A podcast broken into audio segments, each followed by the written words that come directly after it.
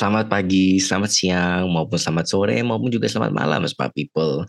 Kembali lagi di podcast kami, sekarang sudah episode ke-58, Ngobrol Dilin, Ngobrolin Digital Lifestyle. Kali ini mungkin, apa ya, sudah tidak terasa juga nih, kita episode 58, bentar lagi sudah mau episode 60. Dan mungkin ini adalah, apa ya, uh, rekaman uh, yang cukup menarik karena ini as always kita selalu akan bahas suatu hal yang ngetrend dan emang lagi trending di sosial media. Tapi kali ini mungkin juga menarik juga buat para smart people yang apa ya mungkin sedang kuliah atau mungkin uh, seorang akademisi atau seorang riset karena ini juga mungkin bisa jadi topik yang menarik buat uh, teman-teman yang masih kuliah dan juga bisa jadi sebuah topik yang akan mengguncangkan persepsi kalian mengenai tulis menulis yaitu kali ini kita akan bahas mengenai ChatGPT, sebuah AI yang katanya bisa menulis esai. Tapi sebelum kita mungkin uh, deep down apa ya, breakdown dari semua hal mengenai ChatGPT ini, turun kali kami ini akan ada Mas Ada dan Chansu dan uh, as always mungkin aku akan mulai dulu dan mungkin akan disusul oleh Mas Ada dan Mas Chansu. Oke, jadi mungkin penjelasan singkat nih mengenai ChatGPT. Jadi ChatGPT itu atau apa ya singkatan dari Chat Generated Pre-trained Transformer itu adalah sebuah language processing AI yang dikembangkan oleh OpenAI. Nah, OpenAI ini mungkin uh, semua people sudah familiar dengan nama OpenAI ini. Dia mungkin sudah terkenal sebagai pembuat uh, DALL-E yang itu loh, yang apa, yang AI yang bisa bikin gambar dari sebuah prompt itu. Jadi emang OpenAI ini dari dulu dari dulu uh, apa ya membuat AI AI yang itu mungkin sering digunakan oleh masyarakat umum dan emang sering jadi trending di uh, media sosial.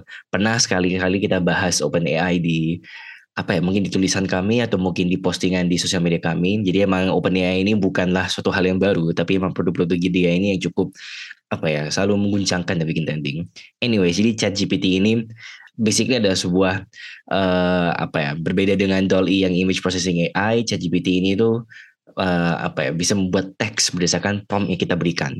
Jadi kan yang sebagaimana kita tahu kan prompt ini kan kita misalnya kasih kata nih misalnya kalau di DALL-E kalian bayangkan kayak oh uh, gambar dua orang sedang uh, ngobrol nanti kan akan muncul dua orang lagi ngobrol gitu-gitu.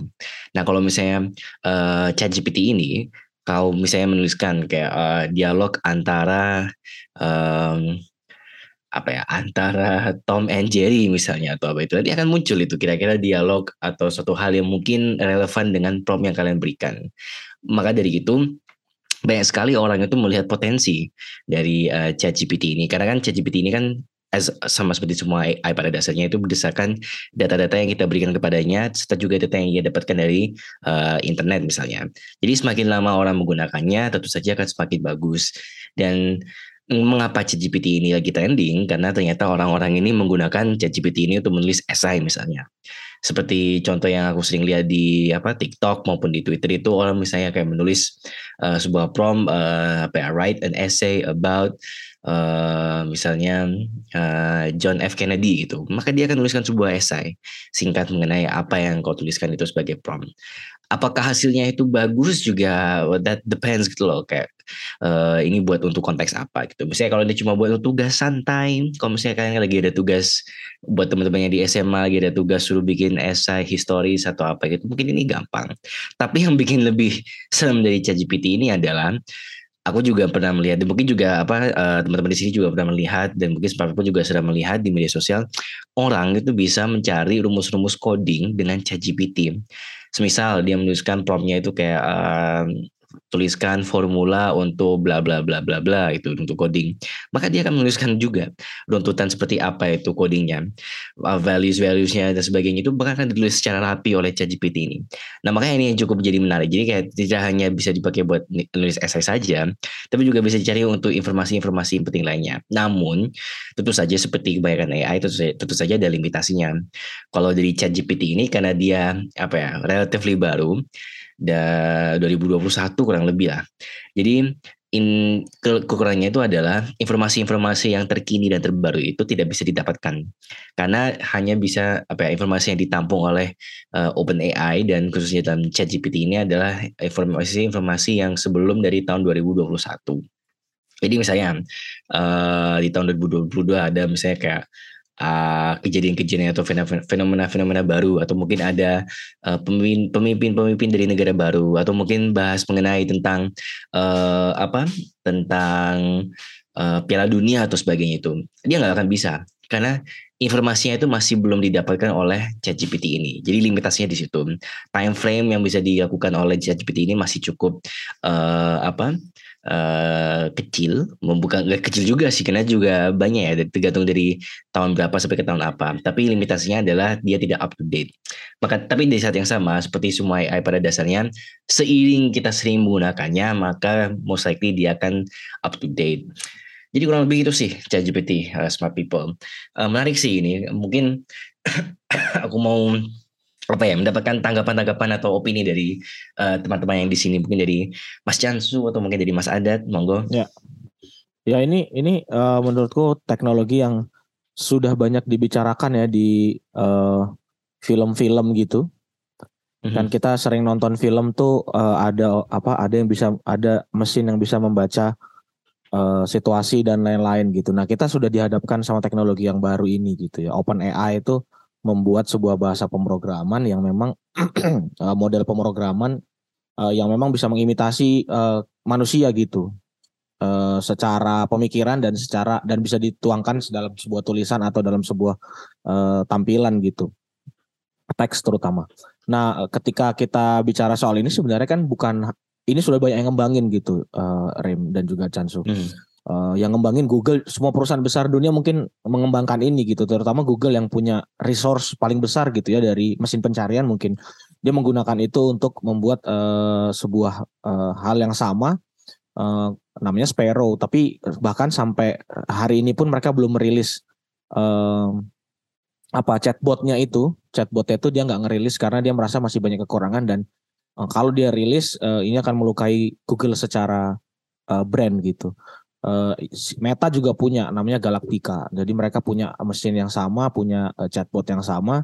Uh, Galactica ini tapi fokusnya ke academic papers gitu. Jadi lebih ke ke tulisan-tulisan yang akademis dan ternyata itu pun belum benar-benar dirilis karena ada beberapa kekurangan dan lain-lain. Nah, apakah ini akan menjadi sebuah kemutakhiran kemunculan uh, Chat GPT ini uh, uh, yang dibuat oleh OpenAI ini menurutku akan menjadi sebuah gambaran bagi kita sebagai manusia bahwa ini bisa ini bisa terjadi loh yang kayak gini. Maksudnya uh, kita cuman mencari apa dia udah bisa jawab dengan sangat panjang gitu. Bahkan uh, bagi sebagian orang ini menjadi sebuah ancaman bagi beberapa pekerjaan manusia gitu ya. Salah satunya yang paling dekat dengan kita tuh uh, pembuatan caption untuk sosial media tuh. Itu dia bisa buat dengan sangat bagus loh si Chat GPT ini.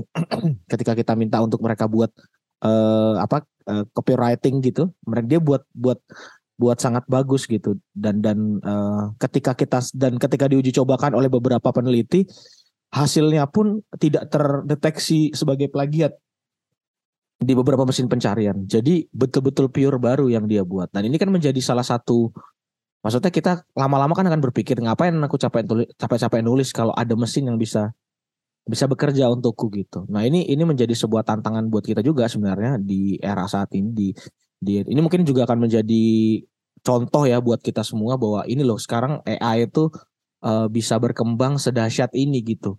Ini baru tulisan ya, baru text base gitu. Bayangkan ketika nanti sekarang nanti udah ada teknologi-teknologi teknologi baru terutama misalnya kayak fake uh, apa tuh namanya yang merubah muk yang membuat mukanya jadi mirip, suaranya jadi mirip dan lain-lain itu kan bisa sangat luar biasa. Nah ini uh, menjadi sebuah tantangan buat kita sekaligus sebenarnya uh, peluang juga buat manusia bahwa ada alat bantu yang begitu canggih. Sekarang bagaimana kita mengontrolnya gitu, jangan sampai yang sudah dilahirkan malah membalik mengontrol kita sebenarnya gitu. Kalau dari aku sih pandangan awalku soal si ChatGPT ini kayak gitu ya. Jadi menurutku kalau dibilang ini sebuah uh, tren atau apakah ini akan hanya muncul sesaat? Iya, karena hype-nya pasti akan muncul di satu dua bulan ini. Tapi ke depannya ini akan menjadi dahsyat sih menurutku. Dan mungkin bukan mungkin yang paling besar mungkin bukan Chat GPT ini nantinya. Mungkin ada lagi yang punya resource lebih besar entah si Sparrow-nya Google atau Galactica-nya Meta atau siapa pun yang pernah membuat chatbot seperti ini. Menurutku nanti akan jadi uh, dominan dan besar di dunia gitu.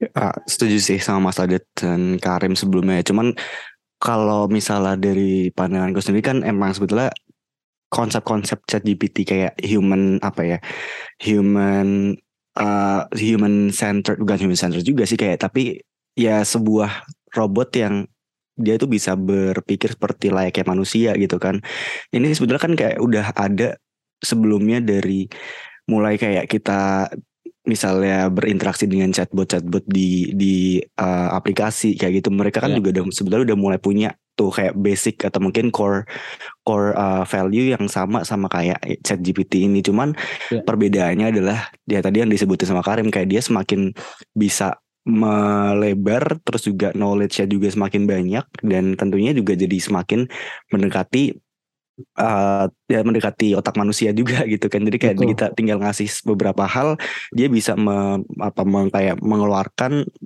kata-kata yang sama layaknya kayak setara dengan manusia dan menurutku kayak kayak gini tuh sebetulnya jelas peluangnya besar banget ya. Kita kayak seolah-olah kita bergerak kayak di TV-TV, mungkin kayak di film-film yang udah kita tonton sebelumnya tentang robot yang mereka bisa menjawab pertanyaan apa pun ke kita gitu kan. Terus juga dia ya mereka bisa menerima tugas yang sebelumnya mungkin kalau misalnya AI sebelumnya belum bisa melakukan itu gitu kan.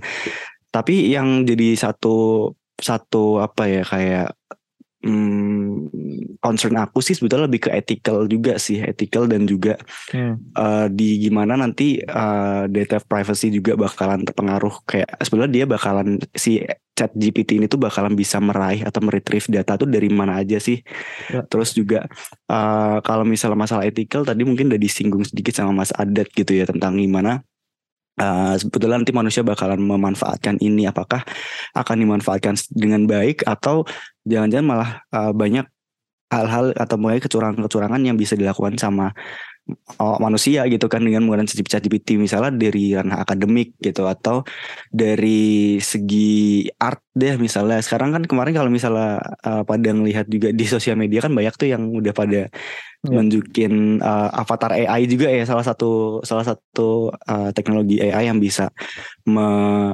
mengeluarkan atau mungkin memproses tulisan jadi gambar kita cuma yeah. tinggal misalnya apa coba koboi di bawah laut atau apalah uh, mungkin kita tinggal masukin beberapa kata tapi dia bisa ngegenerate uh, gambar dengan uh, bagus gitu layaknya kayak kita habis ngedi manusia habis ngedesain gitu kan. Nah itu kan uh, kita bakalan ke depannya bakalan muncul banyak trust issue gitu kan. Setelah ini apakah benar-benar uh, produksi atau mungkin hasil kreativitas dari manusia atau apakah ini uh, adalah hasil atau produksi dari AI itu sendiri gitu. Itu kan nanti bakalan jadi perlu banyak apa ya banyak uh, pertimbangan juga dari dari ya semua orang gitu semua lini juga kan terutama akademisi ya gitu ya dari dari sisi institut, institut akademi mereka harus punya uh, kayak semacam tandingan gitu untuk bisa merekognisi apakah sebetulnya uh, misalnya mungkin esai yang dibuat sama mahasiswanya itu apakah benar-benar dia nulis atau itu hasil ya, dari ya. chat GPT ya. itu tadi gitu jadi itu perlu nanti perlu dibahas lebih lanjut lagi dan tentu perlu ya. Perlu perlu inovasi yang lebih maju lagi berarti kan Iya gitu. soal soal ethical itu tadi juga menarik. Kenapa salah satunya alasan Google tidak mau merilis uh, si Sparrow ini dengan cepat baik bahkan beta beta uh, beta versionnya gitu dan si Galactica karena masih banyak bias sebenarnya dalam pembahasannya si Chat Chat GPT ini di dalam eh sorry pembahasannya mesinnya mereka chatbotnya mereka ini ketika diluncurkan ke publik jadi uh, mereka kan mengumpulkan banyak data gitu ya mengumpulkan banyak sumber ya dan memang sumber-sumbernya ini ternyata masih kayak ada unsur rasialisnya karena mayoritas gitu ya ada unsur menekan ke minoritasnya. Jadi jawabannya itu malah jadi kayak gitu. Jadi kayak jadi kayak uh, sangat mayoritas banget gitu ketika berbicara soal misalnya kulit hitam atau mungkin berbicara soal perempuan misalnya. Nah, itu agak agak lebih diskriminat diskriminasi, diskriminatif gitu. Nah, jadi jadi dalam beberapa hal soal ethical nih aku cukup sepakat. Karena mesin kan nggak punya ya mungkin suatu saat mesin atau AI ini punya feel ya untuk membedakan itu. Tapi kan prosesnya kan panjang ya untuk bisa bisa ke arah situ. Sehingga tadi ketika bicara soal etikal aku sepakat sih bahwa kenapa juga ChatGPT ini tiba-tiba sudah diluncurkan uh, dan dan banyak loh yang men, menemukan uh, betapa diskriminatifnya dia dalam beberapa hal ya gitu karena data yang dia punya itu yang memang diskriminatif aja gitu. Jadi jadi uh, uh, ketika ada feedback pun orang-orang yang feedback juga tidak memberikan feedback yang benar gitu. Justru feedbacknya juga uh, malah semakin membuat itu uh, terbaca uh, diskriminatif gitu. Sehingga memang perlu proses atau perlu apa ya? Mungkin perlu kurasi sedikit atau perlu perlu uh, formula untuk menghilangkan unsur diskriminasi itu di dalam beberapa jawaban si GPT ini sih. Hmm, sepakat itu. Ini memang salah satu kelemahan yang di point out dari yang aku baca-baca dari ChatGPT ini emang apa ya? Karena dia mengambil pool of data yang dari internet ini, ya kita tahu juga kalau misalnya internet itu bukanlah suatu tempat yang ramah bagi uh, seluruh umat manusia. Emang ada beberapa tempat apa ya dark side of the internet yang cukup uh, apa ya sangat tidak berkeprimanusiaan. Maka dari itu uh, emang itu salah satu kelemahan yang di point out dari ChatGPT bahwa emang uh, cenderung ada sebuah biases dalam uh, apa output-output yang dia uh, berikan. Apalagi ya that's the whole apa ya uh, argument against kepada chatbot-chatbot seperti ini karena hasilnya apa pun yang dikeluarkan itu seolah-olah apa ya sense of human touch-nya itu udah nggak ada gitu loh itu kan suatu hal yang mungkin apa ya AI saat saat saat apa ya saat ini masih belum bisa um, mereplikasi itu loh. Sentuhan dari manusia misalnya kayak contoh lain ya misalnya kayak DAL DAL-E gitu loh yang image processing AI itu kan juga terlihat ataupun AI apa ya gambar-gambar AI lainnya itu loh. Ya mungkin itu bagus tapi kan at the same time terlihat loh kayak bahwa gambar yang dihasilkan tuh kayak sebenarnya hampa itu loh dan dan bukan berarti itu suatu hal yang buruk atau bagus tapi terlihat bahwa itu tidak memiliki sentuhan dari manusia itu yang mungkin um, apa ya menurutku masih suatu hal yang cukup uh, bagus bahwa masih ada gap antara hasil karya manusia dan hasil karya AI misalnya. Jadi kita masih tahu lah kalau misalnya itu adalah suatu hasil karya yang cukup uh, apa ya bland, monoton atau mungkin uh, terkesan uh, sangat deskriptif dan jelas sekali kalau itu lihat dari AI. At least di sisi akademis ya kita masih bisa melihat mana yang itu merupakan esai tulisan uh, anak ngerjain dengan deadline uh, dua jam sebelum pengumpulan hmm. dengan yang dikerjakan lima menit oleh sebuah AI itu loh.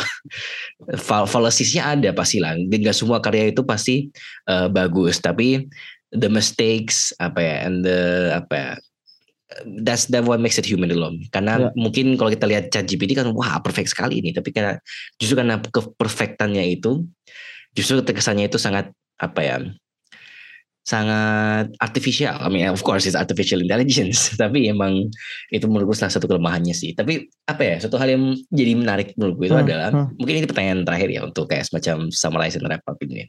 Kan kita sebagai uh, eh, CFDS sering sekali nih menulis apa ya, tor atau mungkin kayak proposal dan mungkin menjadi PR bagi kita untuk misalnya kayak menulis latar belakang dari sebuah tor maupun proposal itu. Semisal nih, semisal kita bisa menggunakan ChatGPT untuk apa melakukan itu.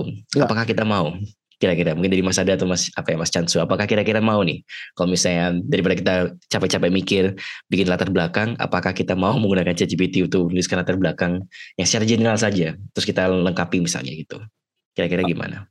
Uh, kalau kalau so kalau misalnya hasilnya pure dan maksudnya hasilnya bagus ya menurutku kenapa enggak ya karena hmm. mempermudah beberapa part pekerjaan kita terutama untuk copywriting menurutku karena hasil copywriting copywritingnya lumayan ya untuk hmm. yang untuk yang itu jadi jadi menurutku lumayan uh, bisa dipakai sebagai landasan karena dan misalnya misalnya kita ngejar quantity nih Uh, hmm. kadang ide orang untuk menuliskan itu kan juga terbatas ya atau insight orang gitu. Nah, itu bisa menjadi bisa menjadi dasar dulu aja untuk tulisannya. Hmm. Jadi kemudian kita kembangkan atau kita bikin tulisan copywritingnya uh, lebih lebih dalam lagi dari standar tulisan itu. Menurutku kalau aku sejak sekarang dengan aku ngelihat hasilnya chat GPT ini kayaknya per, memang bagus untuk menjadi dasar aja dulu. Jadi kayak hmm. oke okay, gini, oke. Okay nanti tulisan kita bisa kita kembangkan lagi dari itu. Jadi jadi bukan sebagai hasil final ya. Kalau sebagai hasil hmm. final menurutku uh, memang uh, sebagai manusia normal kayaknya agak bisa ngebaca ini bukan tulisan yang human human hmm. gitu ya, yang manusia gitu kayaknya. Ya sama sih kalau dari aku sebenarnya kalau buat dasar oke, okay. cuman kalau buat kita jadikan itu uh, apa versi terakhir buat uh, acara kita gitu itu menurutku masih belum ya. Karena aku masih belum 100% percaya sama hasilnya juga. Karena kemarin kalau nggak salah aku sempat juga uh, nonton ada kayak video orang nge-review hasilnya. Itu dia uh, dia ada orang menggunakan si AI ini untuk membuat sebuah artikel tentang kalau itu agama sih sebetulnya ya dan dia si AI ini kayak dia auto generate sebuah ayat dari uh, kitab suci gitu yang ternyata kalau dilihat tuh kalau dicari tuh nggak ada ayatnya jadi kayak dia oh. membuat itu sendiri ya, gitu loh dan itu kan kayak menurutku agak bahaya juga kalau misalnya ternyata uh, emang pada kenyataannya si AI ini si ChatGPT ini masih belum belum 100% akurat juga gitu loh. Jadi ya menurutku ya. masih perlu ada supervisi dari manusia juga untuk bisa me, apa recheck lagi kebenaran dari apa yang ditulis gitu sih.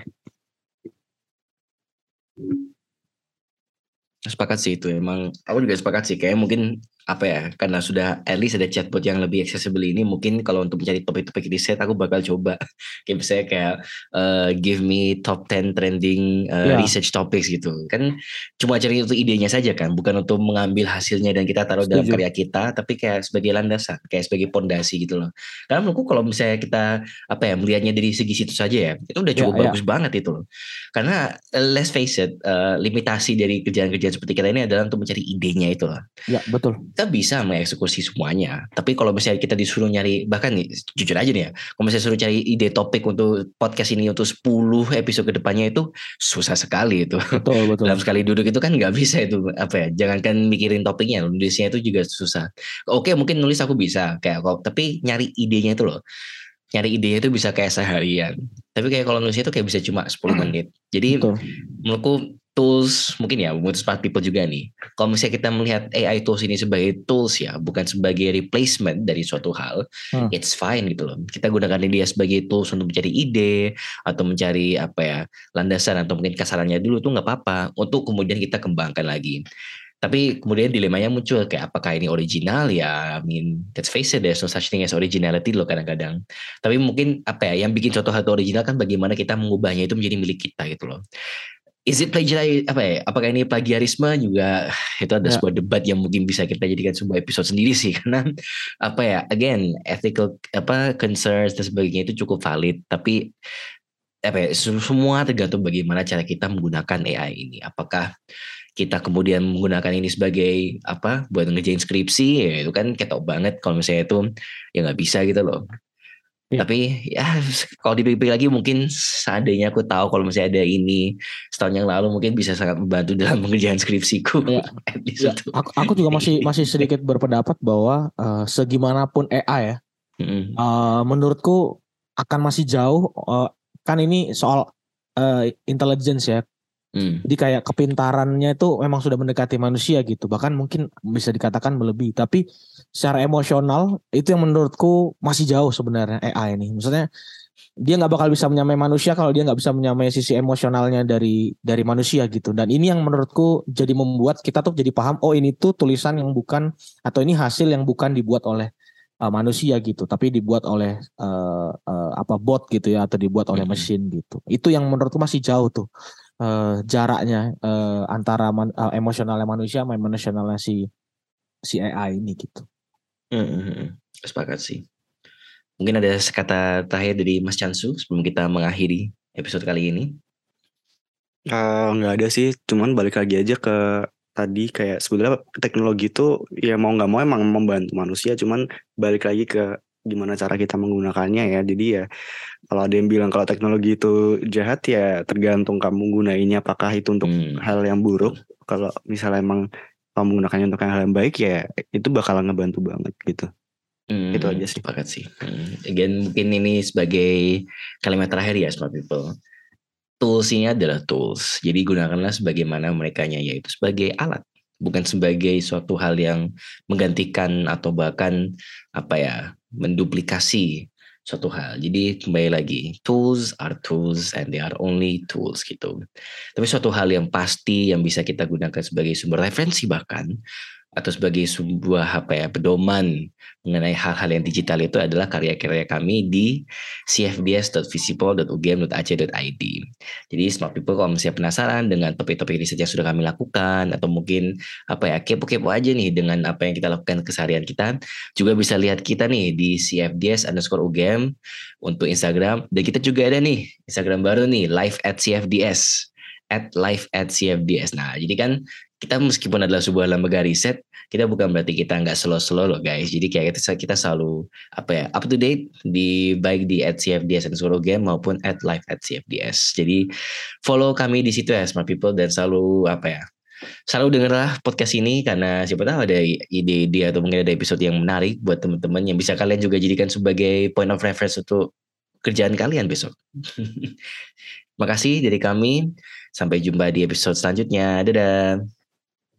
Bye. There.